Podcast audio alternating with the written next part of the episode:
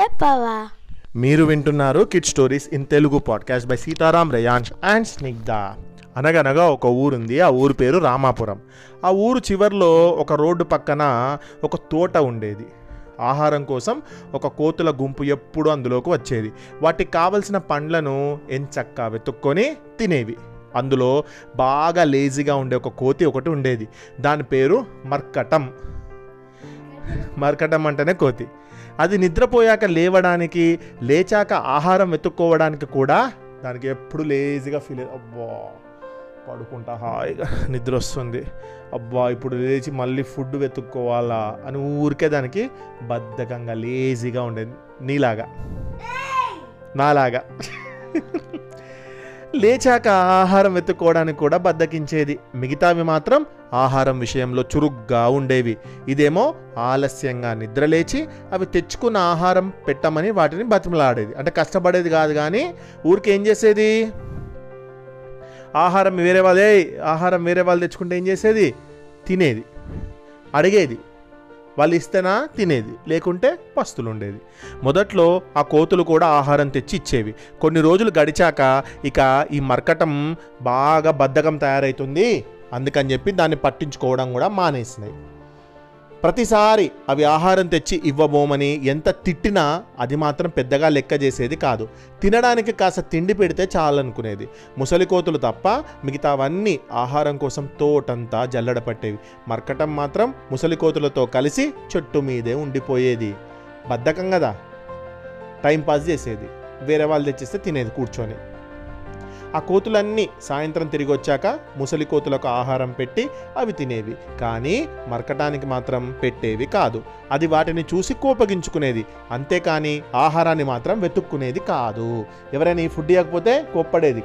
కానీ అది స్వంతంగా తెచ్చుకోవాలనే ఆలోచన మాత్రం దానికి ఉండకపోయేది.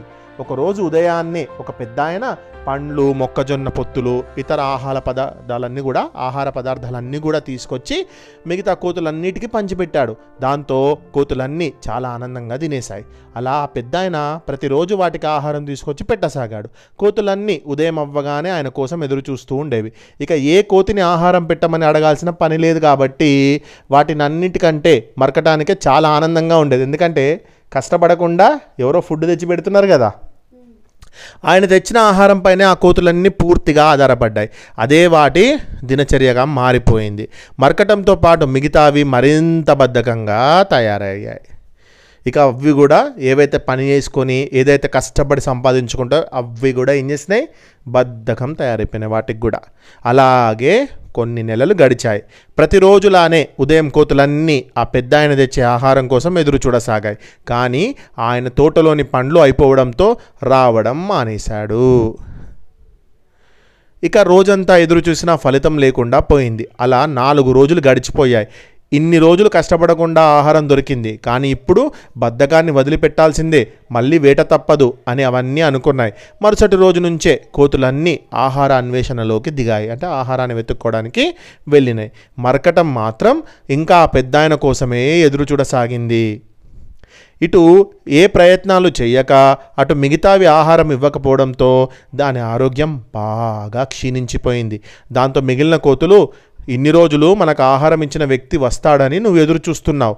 కానీ ఇక ఆయన రారు. మన కోసం ఎవరో వస్తారు ఏదో చేస్తారని మనం ఇతరుల మీద ఆధారపడకూడదు. మేము నీకు ఇచ్చేదైనా ఆయన పెట్టేదైనా కొన్ని రోజుల వరకు మాత్రమే ఆకలవుతున్నా చలించకుండా కూర్చుంటే నీకే నష్టం కలుగుతుంది. ఇప్పటికైనా నీ కష్టాన్ని నువ్వు నమ్ముకో. అర్థమైందా? ఎవరు మన కోసం ఏదీ చేయరు. గుర్తుపెట్టుకో ఇంకా నువ్వు మారకపోతే నీ ఆరోగ్యం మరింత పాడవుతుంది. ఇక ఏమీ ఆలోచించకుండా మాతో పాటు రా. నీ కోసం నువ్వు ఆహారం వెతుక్కో. సరేనా? అని అన్నాయి. ఆ మాటలు మరకటాన్ని ఆలోచనలో పడేశాయి. ఎందుకంటే ఇప్పుడు కడుపు కాలుతున్నది. నాలుగు రోజుల నుంచి ఫుడ్ లేదు. ఇంకెన్ని రోజులు వచ్చి నువ్వు వెయిట్ చేసినా ఇవి ఇవ్వము వీటికే ఆహారం లేదు. మరి ఆ పెద్ద మనిషి ఇస్తాడా? ఆయన రావట్లేదు. సరే అని ఆలోచన చేసుకొని ఇకనైనా బద్ధకాన్ని వదిలి ఆహార అన్వేషణ ప్రారంభించాలి అని అనుకుంది. తనలో మార్పునకు కారణమైన మిగతా కోతులకు కృతజ్ఞతలు తెలిపింది. చక్కటి కథ కదా? మనం బద్ధకంగా ఉండడం వల్ల మనకే నష్టం. ఎవరో వస్తారు ఏదో ఫ్రీగా ఇస్తారంటే వేస్ట్. మనం కష్టపడితేనే మనం సాధించుకోగలుగుతాం ఏదైనా కూడా. ఇంతటి చక్కటి కథ రాసిన వారు ఎన్. త్రినాథరావు గారు. శుభరాత్రి.